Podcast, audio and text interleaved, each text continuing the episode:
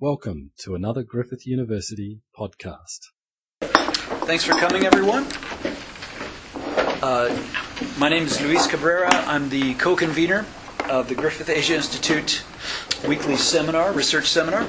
And today we are pleased to welcome Dr. Michael Clarke, Associate Professor at the National Security College of ANU and Director of the ANU Indiana University Pan Asia Institute.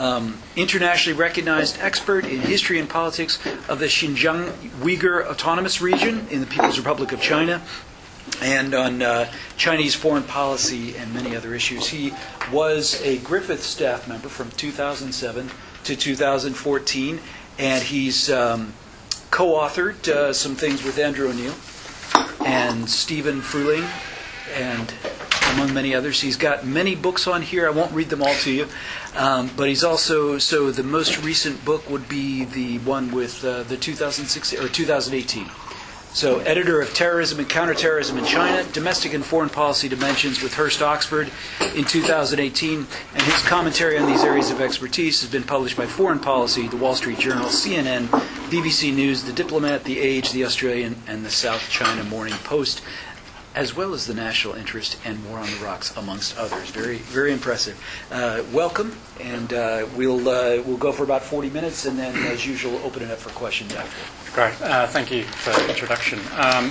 so, I just want to quickly uh, give you an idea of hopefully um, what I hope to get through um, in our 40 minutes or so um, this afternoon. So, speci- specifically framed around this idea of the Xinjiang emergency, uh, exploring what in fact it constitutes, uh, what is the evidence, who are the targets of China's uh, campaign of re education, what's the ultimate purpose, but more specifically, the real crux of, of my presentation today concerns this question about how did we, how did we get here? Uh, in, in, effect, how did uh, the Chinese Communist Party, uh, a political organisation uh, that from the establishment of the PRC in 1949, at least theoretically maintained the, the basis for, uh, I suppose, a form of pluralism within the PRC, recognition of ethnic minority rights, uh, and so on. How did we get to this point? Uh, is kind of the, the, this sort of hundred hundred thousand dollar question in some ways for many of us following this. Uh, and finally, towards towards the end, uh, perhaps touch on a few themes about what does this mean. Uh, in a broader sense, for China's domestic politics and governance, but also some of the implications for China's foreign policy moving forward. so, the Xinjiang emergency, what is the evidence um, that we have at the moment? So, where does it come from? Uh, essentially, we have a, a, range of different sources of evidence. Uh, one, uh, most directly, is uh, the documentation of the Chinese Communist Party and the Chinese state itself. Uh, in particular, uh, and this is something that Adrian Zenz, uh, who was on Four Corners uh, documentary the other night, a German scholar has really pioneered really data mining analysis of uh, government uh, contracts, for instance, for the construction of some of these facilities, and also uh, the regional government's public security budgets. We can, I'll throw up a couple of graphs uh, later on that track that. Um, another means of gathering evidence for this is exploring uh, and tracking uh, the evolution of government regulations and policy directives, specifically around uh, concepts related to uh, re education. and I'll dig down a little bit uh, in a little bit more detail soon about, about what I mean by that. So, one example here, um, in terms of this, you might have seen numbers that are often bandied about, saying one somewhere between one and three million uh, Uyghurs and other Turkic minorities are currently in re education.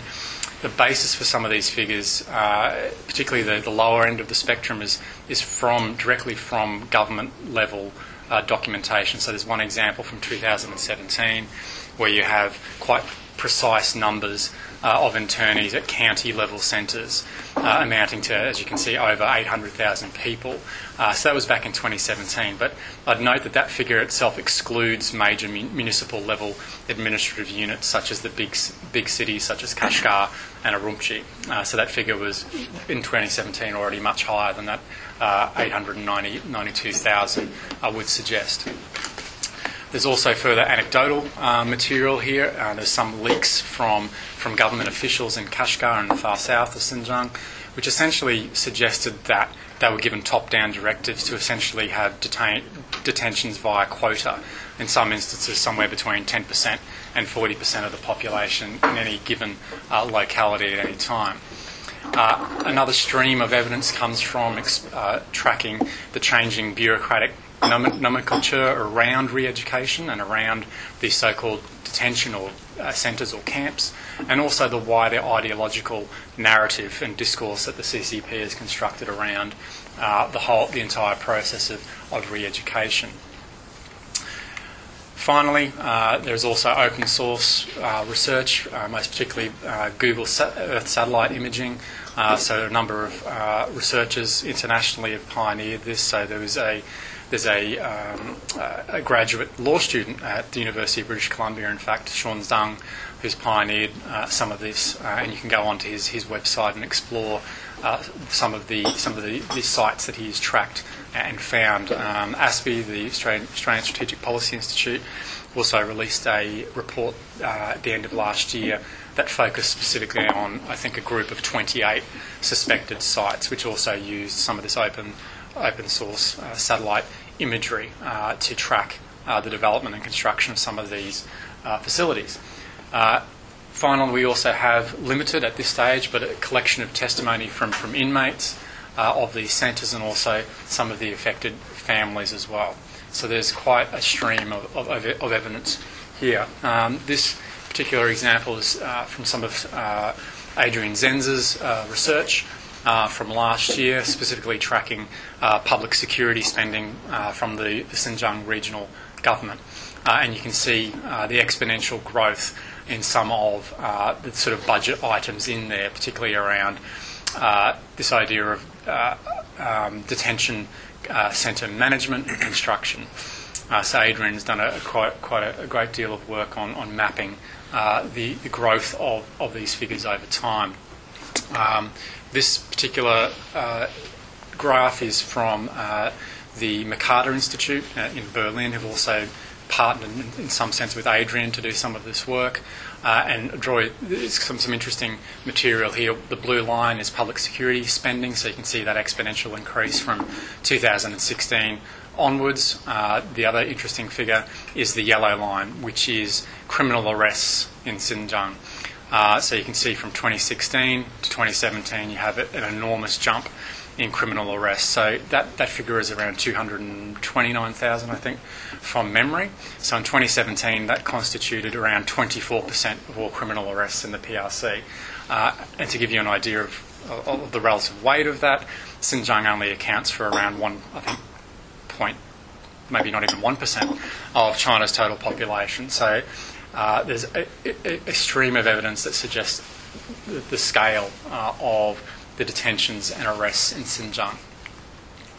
Another interesting uh, form of, of, evidence for this is also concerns um, what some have dubbed the political economy of the carceral estate uh, established in Xinjiang. Uh, and so this, uh, from, from The Economist, uh, tracks uh, fixed asset investment by corporate entities in Xinjiang over time. And again, you can see a, a trend emerging from around 2015 onwards, a rapid increase in uh, fixed asset investment by public uh, entities in Xinjiang and a declining one from, from the private sector. Uh, and so, this generally, the, the, the, line of argument here is that this reflects uh, increasing uh, central investment via uh, state entities in Xinjiang, such as the Xinjiang Production and Construction Corps or the Bingtuan, to construct these facilities, run and manage uh, these facilities as well. So there's not only a, a, political and social effect to, to the mass detentions, but also an effect on, uh, on the region's economy. Another means by which we have been able to, to explore some of the evidence uh, for the existence of, of the camps and their nature concerns the shifting uh, nomenclature around the camps themselves. Uh, so at this stage, there's around eight different varieties, in a sense, uh, or, or, eight different terms uh, that have been deployed by the Chinese uh, government in Xinjiang to refer to some of these detention centres. And as you can see, there's a, a range of different forms. Uh, however, they all come uh, under, uh, are referred to as re-education institutions. it's important to note as well that the, the, the reason for the variety, in a sense, is not simply for obfuscation uh, for external observers trying to track this. It also suggests there's a continuum of detention, indoctrination, and training facilities that are involved here. So, an individual, for instance, can be taken into one of these centralised, the number one there, the centralised transformation through education training centre, uh, and can then find themselves at various points in that in that process, then transferred to one of the other facilities, depending on uh, the various criteria for judging the severity or otherwise of, of their alleged uh, crimes or, or deviant behaviour, as the party might might term it. Additionally, as well, uh, there are a range of different forms of detention. Uh, some of these you may, in fact, be indefinite detention with people uh, in these for very long periods of time. Others may, in fact, be very short term. Um, there's anecdotal evidence suggesting, in a sense, that some of these are, in fact, day type facilities uh, where individuals will, report uh, there at 9 o'clock in the morning and then return uh, to their own homes at 4 pm, right through to ones that are much more indefinite forms of detention. Uh, in terms of satellite imagery, uh, this particular site is uh, the uh, Dabancheng uh, Detention Centre, uh, which has been estimated to be one of the largest uh, that's been tracked using Google satellite imagery. So the one on the left is the same site in 2005, where there is in fact no facility at all. Um, the, the piece in, the, the, the, centre in the, the red highlight at the, in the bottom right hand corner is the township of Dabancheng. Uh, and if we go to the, the, picture on the right, that is in 2018, and the size of, of, of the uh, new facility that's been built. And this gives you a, a close up uh, of the scale uh, that we're talking about, uh, talking about here. So it's around, it's over a three kilometre site uh, that's been constructed uh, within the last last few years, consisting of a compound of uh, of large scale buildings, uh, police barracks, uh, and so on. Um, and this some of uh, some of the visual evidence that we have this has actually been produced by the Chinese Communist Party itself. Some of these photos have been taken from the Weibo accounts of CCP cadres in Xinjiang. Uh, so the one on the, the left there is a quote unquote a classroom in one of the education centres, uh, and you can see uh, in effect that we're talking about a form of uh, detention uh, very clearly with the uh, the metal barrier there that is supposed to separate the, the teacher from, from, from the pupils as a security measure. the one on the right is the official opening of a detention centre in, in Hotan in, in the far south of Xinjiang, and that was taken in 20, 2017, uh, that particular photo. Um, there's also been, this is again related to the, the Google uh, satellite imagery. Uh, this is from Shawn Zhang's uh, uh, work. Uh, he's mapped in a quite detailed fashion over over 100 different sites throughout Xinjiang over the last two to three years. and in fact, the number of sites is increasing. Uh, there's been evidence of construction of new facilities, uh, so there's sort of no end point uh, at the moment to the construction of these facilities. Um, the next question uh, that has come to mind, in effect, is who are the, the targets uh, of this particular campaign? Uh, very simply, they are Turkic Muslims, primarily Uyghurs, Kazakhs, and Kyrgyz, but also some evidence of Hui, the, the Chinese ethnically Chinese Muslims as well being caught up in the re education uh, uh, campaign and process. Uh, interestingly, you have a shift uh, from the initiation of, of the re education uh, campaign in 2015, where you had initially targeting of particular sectors of Uyghur and other Turkic Muslim societies, particularly uh, males within a lower socio-economic spectrum of development. Uh, but from 2018, uh, we've seen a very clear and explicit targeting of all strata of, of ethnic minority society, particularly in, again uh, with respect to, to, to Uyghur society, uh, especially. and in particular, what's interesting here is the targeting explicitly of ethnic minority elites and intelligentsia, so doctors, artists, musicians, uh, intellectuals, and even quite high government officials that have found themselves uh, caught up uh, in the, uh, the re education process. Uh, one particular group of which I'm involved is the Concerned Scholars of Xinjiang. We've documented over 600 uh, individual cases of intellectuals and artists, in effect, being disappeared in, into the camps as of March this, this, this year. Uh, another interesting question uh, that some of us has followed is whether, in fact, there's a, a rural and urban divide in terms of uh, the people being targeted. Uh, interestingly, the prototype of the transformation through education camps, which was begun, in, in fact, in 2014, uh, was piloted in the far south of Xinjiang in Kashgar and Khotan. So it's the traditional, uh, traditional heartland of, of, of Uyghur society um, as well. So, how then uh, individuals, how, how, how, then does the state target uh, specific individuals to be sent to re education? And this is from uh, courtesy of my colleague uh, Darren Byler at the uh, University of Washington uh, in, in Seattle. and he's tracked, again, some of this via the posting of some documentation and photos from CCP cadres themselves in Xinjiang. Uh, and this is from a manual uh, that CCP, CCP were given at the beginning of the re education campaign uh, to help them identify individuals that should uh, find themselves within the re education process. So it gives you an idea of uh, uh, the scale and scope of the re education campaign in particular, uh, some of the, the, latter ones about possessing religious knowledge, visiting banned countries, and so on, uh, really do cast a very, very wide net, uh, particularly within uh, Uyghur society as well.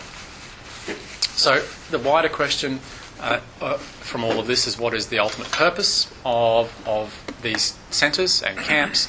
and again, we can in fact use some public pronouncements to give us a pretty clear idea here. And this is from Xinjiang Ribao uh, in November last year. It says vocational skills education training centres uh, wash clean the brains of people who become bewitched by extreme religious ideologies and the three forces. So the three forces is uh, separatism, terrorism, and extremism. Uh, another, a much more explicit one, is from a uh, county level Justice Bureau work report in 2017. It said transformation through education must wash brains, cleanse hearts, support the right, remove the wrong. We also have testimony uh, from, again, a quite limited set of testimonies from individuals uh, that have subsequently, a very small number have been released from these facilities and been able to escape abroad. Uh, one in particular is from a, a lady called Mihrigul Tursun, uh, who was married to an Egyptian, which was a red flag to the authorities. She returned to Xinjiang and found herself and her three children uh, detained in re education camps. So she has quite detailed. Uh, uh, detailed uh, account of her conditions in captivity. So, overcrowding in cells, dosage of unknown drugs to female prisoners, which uh, stopped uh, periods uh, for, for menstruating women, uh, a range of invasive techniques that you would most people would qualify as torture from uh, waterboarding through to ex- uh, electrocutions and so on. You also have very clear evidence now, and again, this was documented in the Four Corners story earlier this week separation of minors uh, from parents, particularly parents, sorry, particularly children whose both their mother and father have been detained in camps find themselves sent to state run orphanages. So, the big question again, overarching all this, uh, as I mentioned at the top, is how do, how do we get here? Uh, and in thinking about this question, uh, myself and a number of uh, colleagues have sort of had a little bit of to and fro debate about this, and it seems to me that we can't can't divorce uh, this from the question of colonialism. Uh, in particular, this quotation from Patrick Wolfe, who's an Australian historian who's done a lot of work on colonial settler colonialism in Australia, particularly around Indigenous peoples and the stolen generation, uh, suggests colonialism strives for the dissolution of native societies and erects a new colonial society on the expropriated land base. Um, to me, uh, this uh, has some uh, strong resonance uh, with the history of Xinjiang under the PRC since 1949. Uh, and in particular, the issue, labelling uh, the CCP's strategy in Xinjiang since 1949 as colonialism is still controversial uh, in the field. uh, yet I think it, it holds in a number of respects, particularly if we envisage Xinjiang, Xinjiang through its uh, history as a geo, both a geopolitical and ethnic frontier. Uh, Xinjiang has always been constructed uh, in, a, in, a, manner that is, that is, that is cognate uh, to, uh, to a lot of uh, settler colonial societies and territories.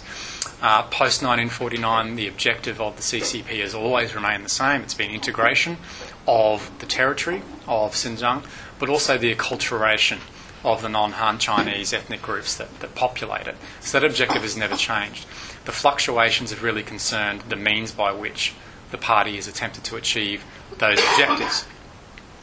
Uh, and particularly since 1978 and Deng Xiaoping's uh, reform and opening, uh, after the Maoist era, you have a range of different, different forms or strategies uh, that those means have, have, undertaken. Most particularly in the last two to three decades, is focused on a number of key themes of development, uh, modernisation, rapid urbanisation, also demographic change in Xinjiang. Uh, and all of those different themes have been encapsulated in some of the big uh, state level campaigns with respect to Xinjiang and also other ethnic minority regions, such as Jiang Zemin's Great Western Development Strategy, which was launched in 1999, and also more recently Xi Jinping's Belt and Road Initiative. So the Great Western Development and the Belt and Road Initiative, from my perspective, have, have in fact been uh, very clearly linked. Uh, the Great Western Development uh, development strategy was explicitly uh, internal in orientation, but it was about tying ethnic minority regions such as Xinjiang, but also Tibet, much more tightly uh, to the interior of the PRC through the through uh, infrastructure developments and also uh, the encouragement of Han Chinese settlement, particularly in Xinjiang. Uh, of, that region, and, and, those themes have only continued under the Belt and Road uh, since 2013. So this colonial situation has inevitably resulted in phases of, of Uyghur opposition and, and resistance, which can be broken into a number of different phases, uh, although there are exceptions within each of these, these particular phases. From 1949 to around 1990, most uh, Uyghur opposition, dissent, uh, and in fact, uh, uh, armed resistance was minimal. Uh, if it did occur, it was nationalist and separatist in orientation. Post 1990, however, we have a trend of the increasing uh, uh, ethno religious framing of Uyghur resistance uh, in Xinjiang, and, and, this has really increased uh, post post 9/11 as well. And I'll talk a little bit about the impact of of that uh, shortly. However, the consistent themes uh, throughout this, in terms of looking at Uyghur resistance and opposition, if you track track this and also look at uh, the narrative that's been put out by a number of Uyghur advocacy groups within the diaspora. Uh, the themes are consistent right across that period from 1949 to the present. Really concerns issues of Uyghur political, economic, cultural, and demographic uh, marginalisation. Politically, of course, the Uyghur have been and other ethnic minorities have been marginalised since 1949, uh, where they are under- underrepresented within the regional CCP uh, uh, hierarchy uh, economically, certainly uh, since uh, the, the, the mid 1990s, you've seen uh, an economic marginalisation of the Uyghur, largely as a result of state led investment in, in large scale infrastructure projects which have placed pressure on uh, the region's environment. Uh, rapid urbanisation put, put, creates further interethnic tensions which, within urban areas about access to land and so on. Uh, so these have all increased over time and continue to be points of uh, opposition. So this colonial situation, uh, in particular, from, from my perspective, is sort of trying to to, to nut out uh, a, a line of of causality in some ways about why the party has turned towards re-education at this particular juncture. You know, why why now? Why not 10, 15, 20 years ago? Uh, this particular issue loom, looms large the issue of Uyghur terrorism, and in particular the securitisation of, of Uyghur identity uh, that has taken place uh, since 2000, 2001. Um, particularly important here is uh, the CCP's narrative or discourse that it's established around Uyghur militancy and terrorism. So in 2002, just a few months after the events of 9 11, China released its first white paper uh, detailing alleged terrorist attacks in Xinjiang. uh, by partic- one particular group uh, that it called the East Turkestan Islamic Movement. So from 1990 to 2001, that, doc- that document uh, lays out uh, in quite uh, interesting detail uh, a range of different incidents that it labels as terrorism. Uh, and of course, within that discourse, the party, well, the, the, the official line does not uh, distinguish between uh, acts that we would term civil disobedience or protest from uh, more obvious acts of, of terrorism. So, for instance, in that 1990 to 2001 period, that document identifies the Kulja incident, which was a, a mass protest against uh, CCP efforts to clamp down on mosque construction uh, in Ili in the far northwest of Xinjiang. Uh, that resulted in a riot and the PLA having to come in and disperse uh, crowds. That was classified as a terrorist uh, attack within by, by, by, by Beijing. And so, so that sort of theme has, has continued throughout. additionally, what's interesting uh, about the post uh, 2001 period, you have the bedding down of this discourse of the three evils, um, which I mentioned before. So the three evils are separatism, terrorism, and extremism, uh, to to frame the issue of of of uh, security threats or challenges within Xinjiang.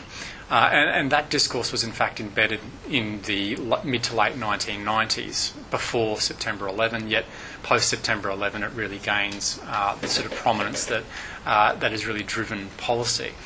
Um, the next interesting phase here, and this is one that I've, i really have identified as being key to understanding the turn towards re-education, is from 2009 to the present, uh, where you have, uh, in fact, a demonstrated upswing in a number of violent incidents in Xinjiang that could be classified as terrorism. So you have around 98 incidents uh, resulting in approximately 700 deaths. Uh, and this is based not only on my own uh, tracking of, of reporting on incidents in Xinjiang, but also the University of Maryland's uh, terrorism database as well.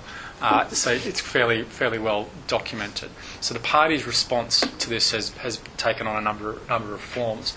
Uh, and particularly uh, important in informing how the party responds to this is the view that uh, Uyghur opposition has shifted from ethno uh, religious uh, orientations to what Mark Juergensmeyer uh, once termed ideological religious nationalism. So a view that, in effect, in the previous phase of ethno religious uh, inspired violence and terrorism, where the focus, in a sense, was purely on the establishment of a Uyghur homeland of various uh, various uh, forms of independence, you now have a shift where you have a number of groups in particular that frame their struggle in clearly ideological terms that map onto wider currents within regional and global uh, radical, is- radical Islamist inspired organisations such as Al Qaeda. So there's a real shift here.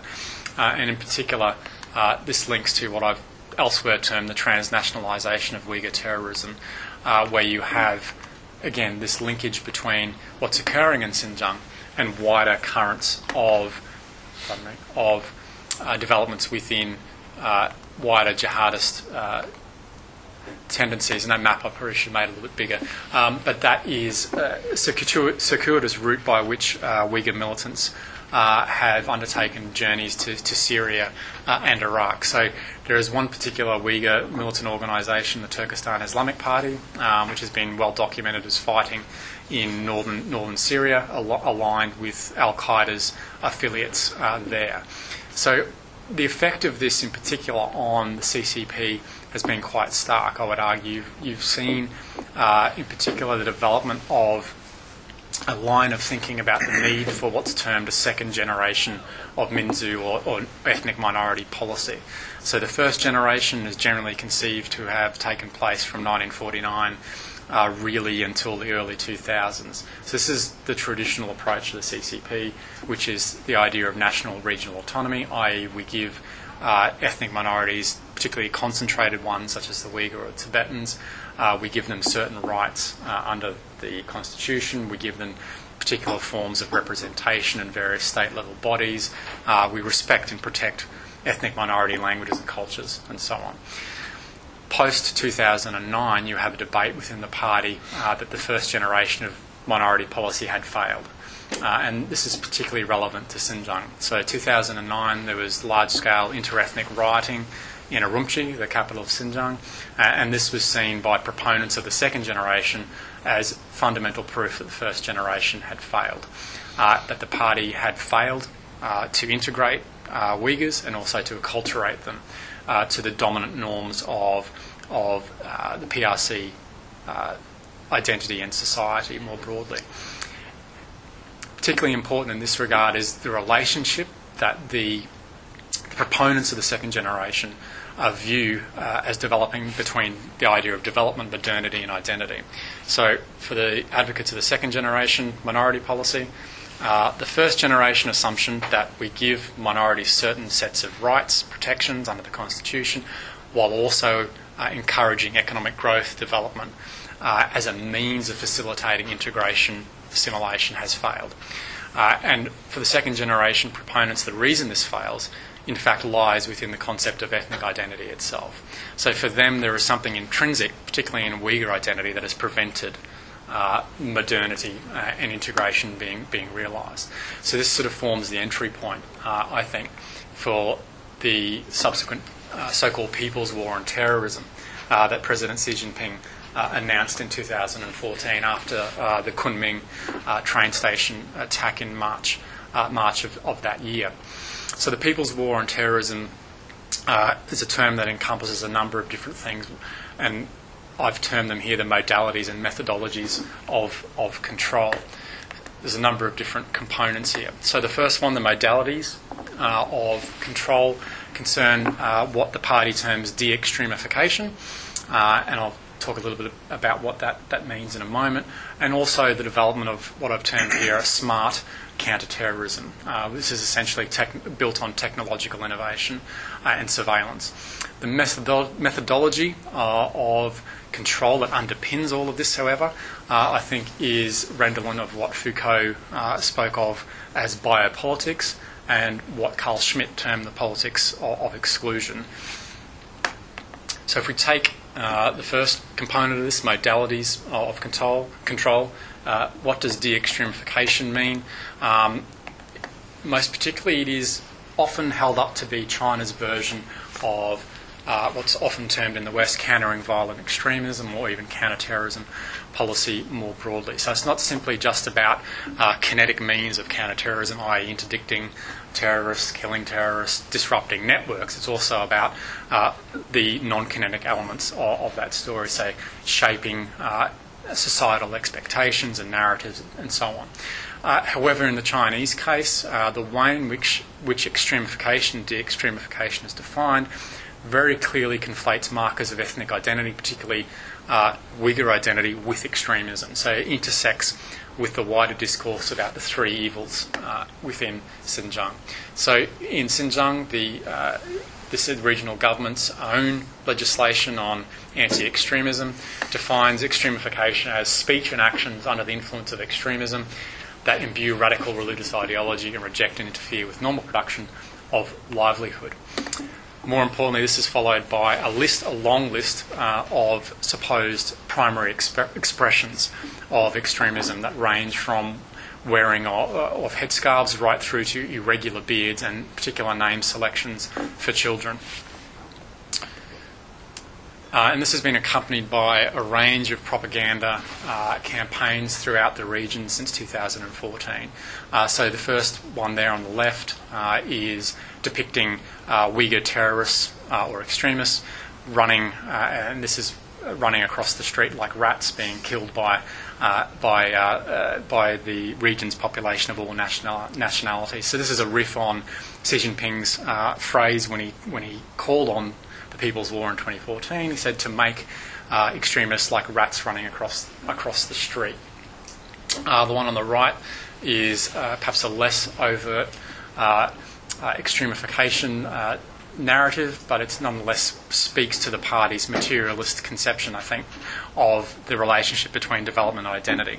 Uh, so here you have a group of superstitious Muslims uh, bowing and praying at the mosque, counterposed with uh, a clearly Han Chinese scientist, uh, and so on. Uh, there are others uh, as well. that give you a flavour of some of the propaganda campaigns. Uh, so the one on the, the, the, top right is actually quite interesting. So this is this was actually related to the pro, so-called Project Beauty campaign that was launched in 2012 uh, about discouraging ethnic minority women and particularly Uyghur women uh, from wearing uh, traditional forms of headscarves and veiling uh, as a means of of, of achieving uh, their liberation and modernity. The other leg or the other modality of of, of this strategy of control concerns smart counterterrorism. So, this is, in a sense, uh, counterterrorism that has been enabled by the harnessing of a range of digital technologies uh, to instrumentalise this idea of a people's war on terrorism. And this has all been very, very well documented. You have uh, a web of checkpoints uh, throughout major urban areas the rollout of facial recognition technology and devices at those checkpoints, but also at public places such as train stations and so on. You also have uh, the CCP and CCP related agencies working very diligent, diligently on development of biometric uh, analysis uh, of, of Uyghur and other ethnic minority populations, uh, the imposition of Wi Fi sniffers, and so on. So, all of this is about ha- harvesting as much data as possible on ethnic minority pop- populations to enable what's often termed in the literature predict- predictive forms of, of policing, uh, a way in which uh, the, the party and the state can in fact intervene well before uh, any elements of this turn, turn violent. So the two photos there, one is from uh, the old town centre of Kashgar, uh, clearly uh, gives you a nice example of the CCTV cameras and surveillance that are pretty much uh, a, a, mainstay of major urban areas now. Uh, the, the, picture on the bottom is actually a facial recognition kiosk uh, that you have to go and scan your national identity card and have a facial recognition scan before uh, being permitted to enter a petrol station uh, in, in Urumqi. So uh, all pervasive, everyday forms of, of, surveillance that have been rolled out.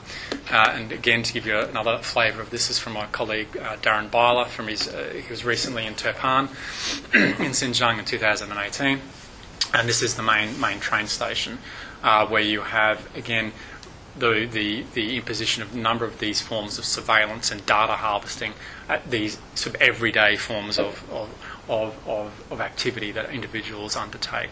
And, and Darren actually has documented quite clearly how, at these particular situations, there's two lines here. One is for Han, uh, and one is for ethnic minorities and Uyghur. And, and, the Uyghur line, of course, moves much more slowly than the Han Chinese line. So, again, the ways in which the surveillance impinges on, on, on the ability of Uyghurs to carry out their everyday life. Um, more recently, there's also uh, has been quite a bit of research on uh, essentially what has been surveillance uh, by by app. Uh, so the party has rolled out what's termed the Joint Operations System in Xinjiang, uh, which again is a means of harvesting and or hoovering up as much data as possible uh, from citizens' smartphones and other electronic devices, which can then be used to aggregate data, a range of different forms of data from blood type and height right through to their, their physical uh, gait, for instance, the way in which they walk, uh, which then is then fed into a, a, a, database, which then notifies authorities as to whether particular in particular activities uh, are deemed to be suspicious, uh, and for police to, to make uh, a particular interception or inquiries of a, of a particular individual. Yet at the same time, uh, this has also been accompanied by traditional forms of mass mobilisation. Uh, in particular, uh, the so called Becoming Family campaign, which was launched in 2014, uh, which is essentially about having uh, around 1 million CCP cadres and also CCP Youth League uh, officials uh, deployed into the countryside, in particular in the south of Xinjiang, to go and live with quote unquote their, their Uyghur relatives. and this is about promoting ideology, Han Chinese culture, but also to monitor behaviour. and interestingly, and that the quote at the bottom there comes from a, manual uh, that was given uh, to some of these officials in 2016 about the ultimate objective of this campaign was to eradicate the Muslim but save the, the Chinese citizen.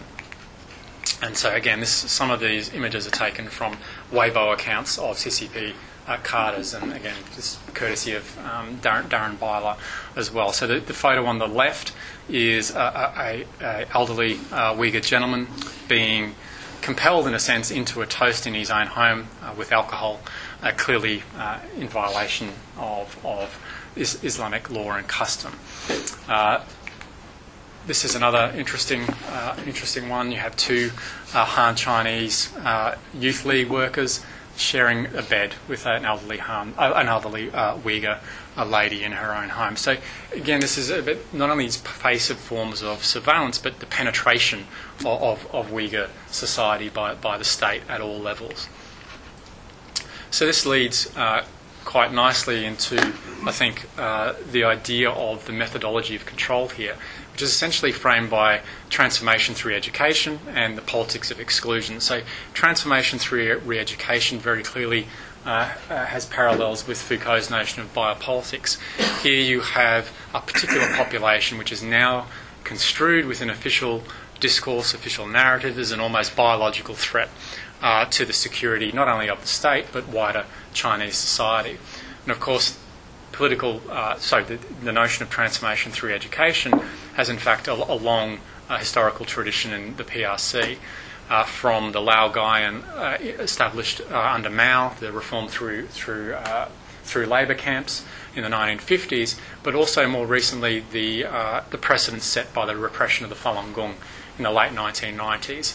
and this is where, in fact, the term transformation through education is first used, where you have Falun Gong uh, defined as a heterodox, heterodox religion or, or a cult uh, that has to be uh, expunged. More importantly, the individuals, believers of Falun Gong, had to be transformed. And the methods uh, and language are actually quite similar to that used and, and deployed in Xinjiang as well. Uh, you have uh, essentially forms of, of, of what used to be termed in the Cold War brainwashing of, of various times. So, l- long exposure to propaganda videos, singing patriotic pro CCP songs, and also engaging in self criticism sessions uh, where the goal, of course, is to have, have the individual repent uh, their beliefs uh, in uh, Falun Gong. in Xinjiang, you have echoes of uh, this more recent use of transformation through re education. Uh, in particular, yes, uh, there, there, are a range of uh, well documented statements from CCP officials here. You have extremism uh, being, uh, being argued to be akin to a drug addiction or a mental illness, so the individual has to be, has to be taken to a re education hospital for treatment. Uh, you also have to have, sorry, pardon me, there was also another very widely quoted statement by a CCP youth official in 2017, uh, which suggested that uh, re education was like spraying weeds in a field. You have to spray all the weeds to make sure that they don't sprout back up. So, just to, to finish off, um, to make this connection between some of Foucault's work about the biopolitical nature of this, I think we can also usefully deploy Foucault's notion of, of governmentality and the panopticon here. So Foucault envisaged this as a, as a form of centralised or one way method of static surveillance. Yet the system that's been established in Xinjiang, particularly the so called smart or predictive policing element to this, is actually more akin to uh, what Manuel uh, DeLanda uh, defined as a panspectron. Uh, so it's a much more fluid, much more dynamic form of surveillance. Uh, so he says the panspectron does not merely select certain bodies and certain data about them, rather, it compiles information about all at the same time using computers to select the segments of data relevant to the surveillance task. And that's pretty much encapsulates, in particular, that particular app uh, that public security officials are using in Xinjiang. So it's real time uh, analysis of uh, certain segments of the population, certain signs of deviancy that they may display. In Xinjiang, however, uh, the, the most important element here is that this is underpinned by a racialized vision of social control that is ultimately designed to domesticate Uyghurs and to make them productive, sorry, to make them both productive and modern, and to fundamentally make them, quote unquote, uh, Chinese. And given the time, I'll just end there and talk about that. those series of photos maybe in discussion. Very chilling. Thank you. Okay, we have uh, plenty of time for questions, so Thanks, Michael. Very comprehensive. I'm just wondering, I mean, you talk about the change in the policy after 2009. I'm just wondering, is it because as a result of the senior leaders in the party sort of woke up, oh, you know, things are going to be working, let's do it? Or could there be a, link to identifiable institutional interest? You know, are there sort of disagreements, and did they disagreements represent certain institutional interest? Hmm. And the second related question is that there's a big difference by saying that the you know, efforts at economic development have failed should be from the other way around.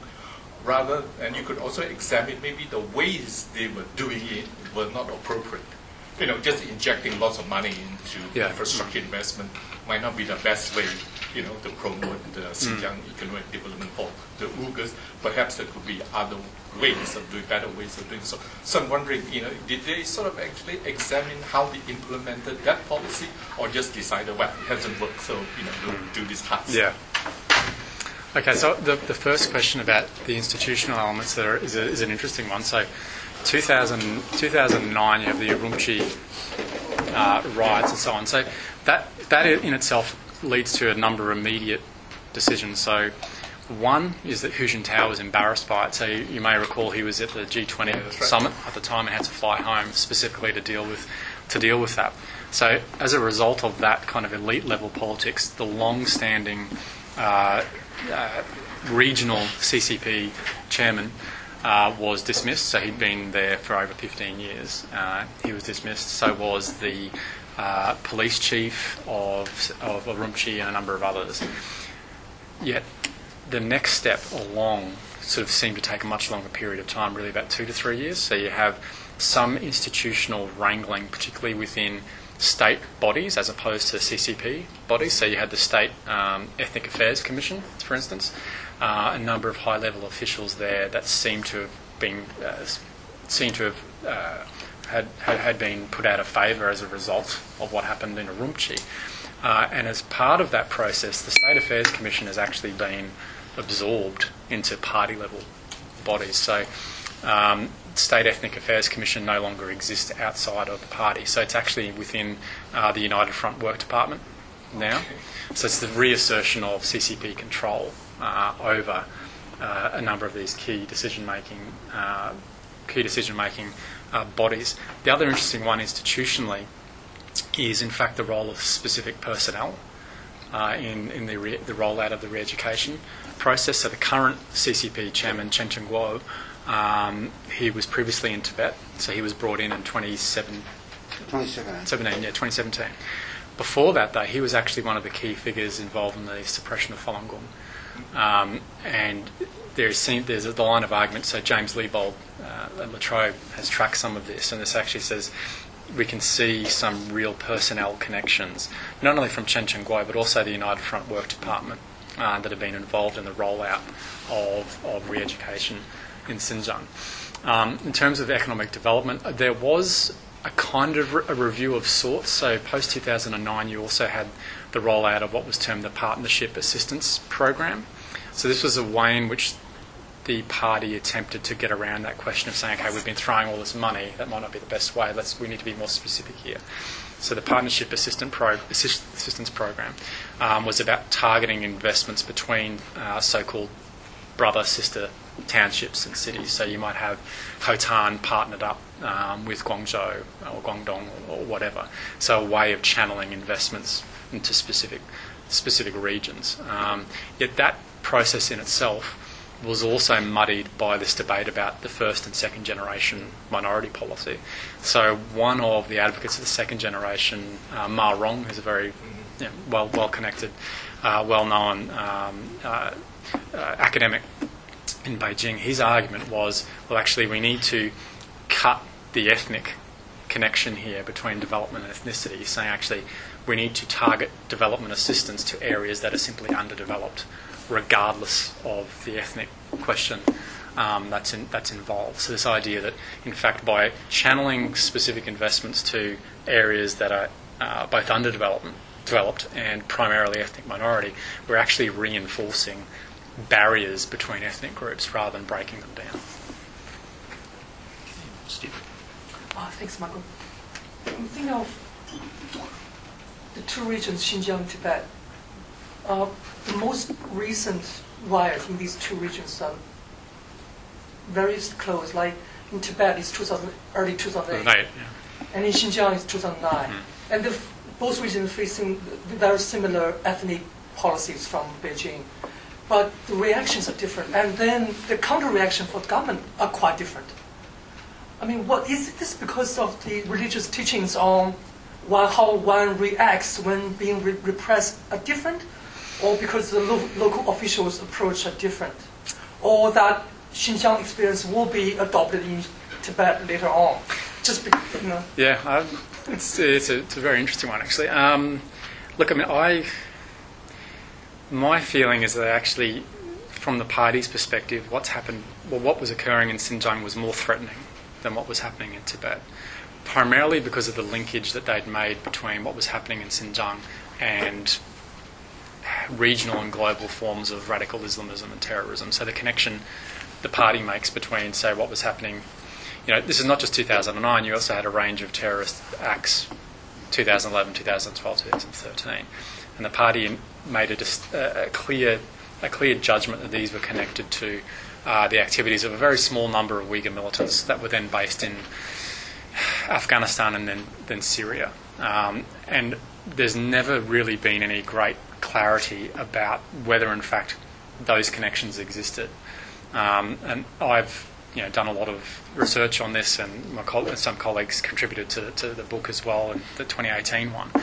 And there's very little direct evidence suggesting that a organised group had a role, for instance, in the attack in Kunming or the 2013, the so-called SUV attack in Tiananmen Square. Uh, and in fact, each of those incidents actually has a reasonably persuasive counter narrative as well. So the one in Tiananmen Square was a, a, a Uyghur family, a husband and wife, and I think either his mother or mother-in-law um, that were in that SUV. Now that family was from the far south of Xinjiang and Hotan and had been involved in a long-running land dispute um, with the local CCP bureau and also a number of state-owned enterprises. And this is in fact a well-established source of friction and tension in the south of Xinjiang. So competition over access to land. Uh, and, and so on. So it, these things, I'm not saying that they weren't, there wasn't a terrorist attack. You could clearly frame it as such.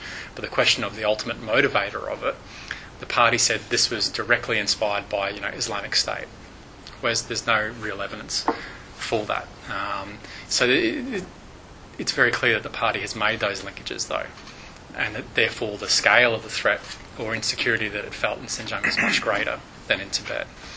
Um, the question is to the reaction of, of individuals. Well, I mean, again, this is hopefully tried to, to touch on at the beginning. This has been a very long running, slow burning sort of process. I mean, this is not just over the last 10 years, this is since 1949, really, um, where you have uh, a very clear, systematic process of marginalisation of a particular ethnic group uh, in Xinjiang that is now framed in a certain way by the state. Uh, and I have another uh, colleague that contributed to the 2018 book. He argues that, in fact, the issue of Uyghur terrorism, quote unquote, is a self fulfilling prophecy, right? That the party has effectively created uh, this particular dynamic. I mean, it, I don't quite go that that far, um, but it certainly has an element to it that is that, that tracks quite well with with what we've seen. David? Yes, in a sense, in a sense, partly following up what Steve just said. Uh, wasn't the person who was the head of the of the party boss in, in Tibet? He then moved to Xinjiang. Yeah, Chiang and that's when these really rougher tactics started. They didn't try that in Tibet. Now, I mean, one could one factor be that whereas Xinjiang is bordered by very similar peoples, Tibet, on the other side of Tibet, is not, and you could the, the, it's much easier to see something breaking away, in a sense. Um, there's a couple of other things. Uh, competition from the Han. I mean, you've got almost a balance of population there, and I'm sure the Han have access to all kinds of better resources and things such as that. Uh, and the other thing is the encouragement of intermarriage. This was going on two or three years ago. I don't know whether it's still Yeah. it's still happening or not, but uh, Yeah, I mean, the, the intermarriage one, that was encouraged a couple of years ago. It's almost now enforced. So you have images. Oh, I haven't I haven't put any of these up. There are images of basically enforced marriages between Uyghur and, and Han, particularly Uyghur females and, and, and Han men. Uh, and there is some anecdotal evidence here. I mean, again, there's parallels with, with, with other precedents of mass repression historically here. You have uh, anecdotal evidence of, uh, of certainly Uyghur uh, female family members doing this to ensure that their, their father or their brother doesn't get put in a re education camp. Um, the state is also encouraging this by giving uh, uh, Han, the Han uh, spouse uh, bonuses, monetary rewards, and so on. So it's, it's almost part of, it, it fits into this wider strategy of acculturation, of, in a sense, the, the domestication of Uyghur society. Um, the question about Xinjiang being more in more uh, sorry the, issue of the party feeling more insecure about Xinjiang because of Central Asia. That's yeah absolutely. I mean that's always been the case in some ways. Um, post uh, the collapse of the Soviet Union, I mean the, the 90, early early to mid 1990s, the party was almost obsessed about uh, sort of demonstration effect of the Central Asian republics becoming independent and how that would affect uh, Uyghurs in, in Xinjiang, given that there is large, a large Uyghur diaspora population in Kazakhstan and, and Kyrgyzstan. That hasn't necessarily gone away, um, but it's more complicated now because you have um, issues of uh, sort of dual citizenship as well. So there's been some reporting, for instance, there's a, a famous case of a Kazakh lady um, that was employed as one of these educators in a education camp. She herself got caught up in re-education and then was able to get out and left for Kazakhstan and her case has been uh, in front of the Kazakh um, courts about whether or not they're going to re- extradite her back back to China, even though she claims Kazakh citizenship as well. Um, so there's sort of a number of different compl- complications there. Um, the one about was that Chen Guo, the Tibet connection in terms of the harsh. You said because Chen, Chen Guo, the current CCP chairman in Xinjiang, was previously the CCP chairman in Tibet. Um, so it's a sort of a yes and no thing. I mean, some of the elements of re-education were already in train when Chen was transferred to Xinjiang. So the People's War on Terrorism was announced in 2014. So that's a few years before Chen officially arrives. Um, but no doubt, since he's been there, you've had, in particular, more more so the um, that high tech side of control. I think that he's brought with him from from Tibet. So uh, part of that process of surveillance uh, that he pioneered in Tibet was the so-called grid management system of urban areas. So you have um, uh, very, very uh, centralised forms of surveillance, CCTV cameras, um, so-called neighbourhood, sorry, convenience police stations, which are these demountable blocks and roadblocks set up in a grid pattern throughout major urban areas. So that was done in Lhasa and a number of other uh, major Tibetan areas first. The scale that it's been done in Xinjiang is much, much bigger though. Yeah. So you had a, a question earlier. I didn't quite catch you. So we've got three in the queue now, and, and uh, if it's okay, we can take all three of them Yeah, and sure. have you give an omnibus answer. So Diego first, and then we'll go to you, Professor. Thank you. Thank you very much. Um, a couple of questions about because I'm, I'm interested in the rhetorical justification from Beijing. So, taking you know from socialism, Chinese socialism. So, is the problem from Beijing Islam in general, and therefore eh, the counter-terrorist policy works everywhere in China, but it's more intensified in Xinjiang because of the concentration of is the problem the Uyghur, the Xinjiang's Islam? Is that considered a different kind of Islam? Or, uh, or is the problem just with this particular ethnic group uh, interpretation of Islam?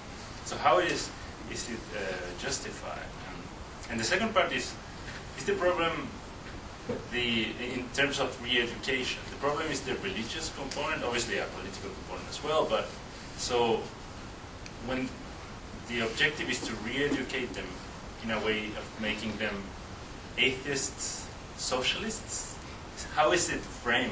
Hmm. That's the, the Yeah. Okay. Um, two things, just two points. 2009, the Police Act came in, the People's Armed Police Force Act came in, which made counter-terrorism, counter-insurgency, we'll call it the bigger term, it's not like word terrorism, um, as a police operative. And it took a couple of years to transfer it from the People's Armed Uh, Police, yeah. uh, People's PLA to PLA, the yeah. APF. And number two is I was doing a lot of research at the time on, uh, 10 years ago, on the Urumqi riot. One thing was noted, they, Chinese, and correct me if I'm wrong, because I haven't looked at it recently, they never, they never, when that official white paper came out, they never claimed it was ETIM. ETIM wasn't mentioned at all. In Urumqi? No, no. Urumqi, no. But it, it, at nine o'clock, I think it was nine o'clock at night, 15 areas broke out. That requires some organisation. You don't just don't get 15. The other thing is, someone, when they were building the trees by the side of the road, they had things, sticks, well, they called them sticks, but basically they were um, pickaxe handles. And they were holding the trees up with pickaxe handles. So as the riot, which is more than a riot, occurred, all the local, the Uyghur picked up the pickaxe handles. The, the wood sticks are pickaxe handles. So th- there was more to it than Yeah, what's uh, that's ever come out of it. I was wondering, so uh, this, this is a fairly expensive business. How long can this be kept up? I ask because of two things that I've seen recently. One was uh, some whinging by, by, by, by local government A authorities about the cost to them, to Yeah. their individual budgets and how they, and how they wanted money out of, out of the central organisation. The second was I saw, a, I saw a contract translated by Google um, for a command, for a, uh, that IJOP commands, uh, for a security surveillance command centre in a city, and it was it was under that bot sort of buy that buy operate transfer uh, sort of private public partnership mode, and that had an operate for ten years. So, how long is this going to go on for? Right. Um, maybe the first one. Sorry, the last one first. Um, look, my, I, I think that it's indefinite. This is the way in which the party under Xi Jinping has decided that it can finally resolve its Xinjiang problem. Um, because, said, this has been going on for decades now, as far as the party is concerned, about how it can fundamentally achieve this objective of integration and assimilation. This, it now seems to believe that this is the way forward. Uh, and it's not just in terms of, you know, this idea, that, yeah, like that contract that you mentioned has this idea of a 10-year contract, so this says this is a long-term process, but also the fact that the re-education centres, they're actually building more of them. Um, they're also uh, hiring more um, contracted private sector security firms uh, to to man these things because they can't, they don't necessarily have the PAP or even PLA or even Bing Tuan uh, militia to man these things. Um, so it seems to be an indefinite uh, policy trajectory that it's on here. In terms of the money side of the equation, that, that's kind of the big question about, you know, it, this costs a lot of money to run this entire system uh, throughout a province as big as Xinjiang. Um, so, yeah, maybe there will be a tipping point reached where there is, in fact, a real uh, economic strain, uh, both on the central government, but more, more specifically, probably on the, the regional, the regional government. Um, the question on how it is framed. Um, look, the, most of the official documentation frames this as a counter-terrorism measure, which suggests, like you said at the beginning of your, your kind of uh, your comment and question, that this might be applicable to the rest of China.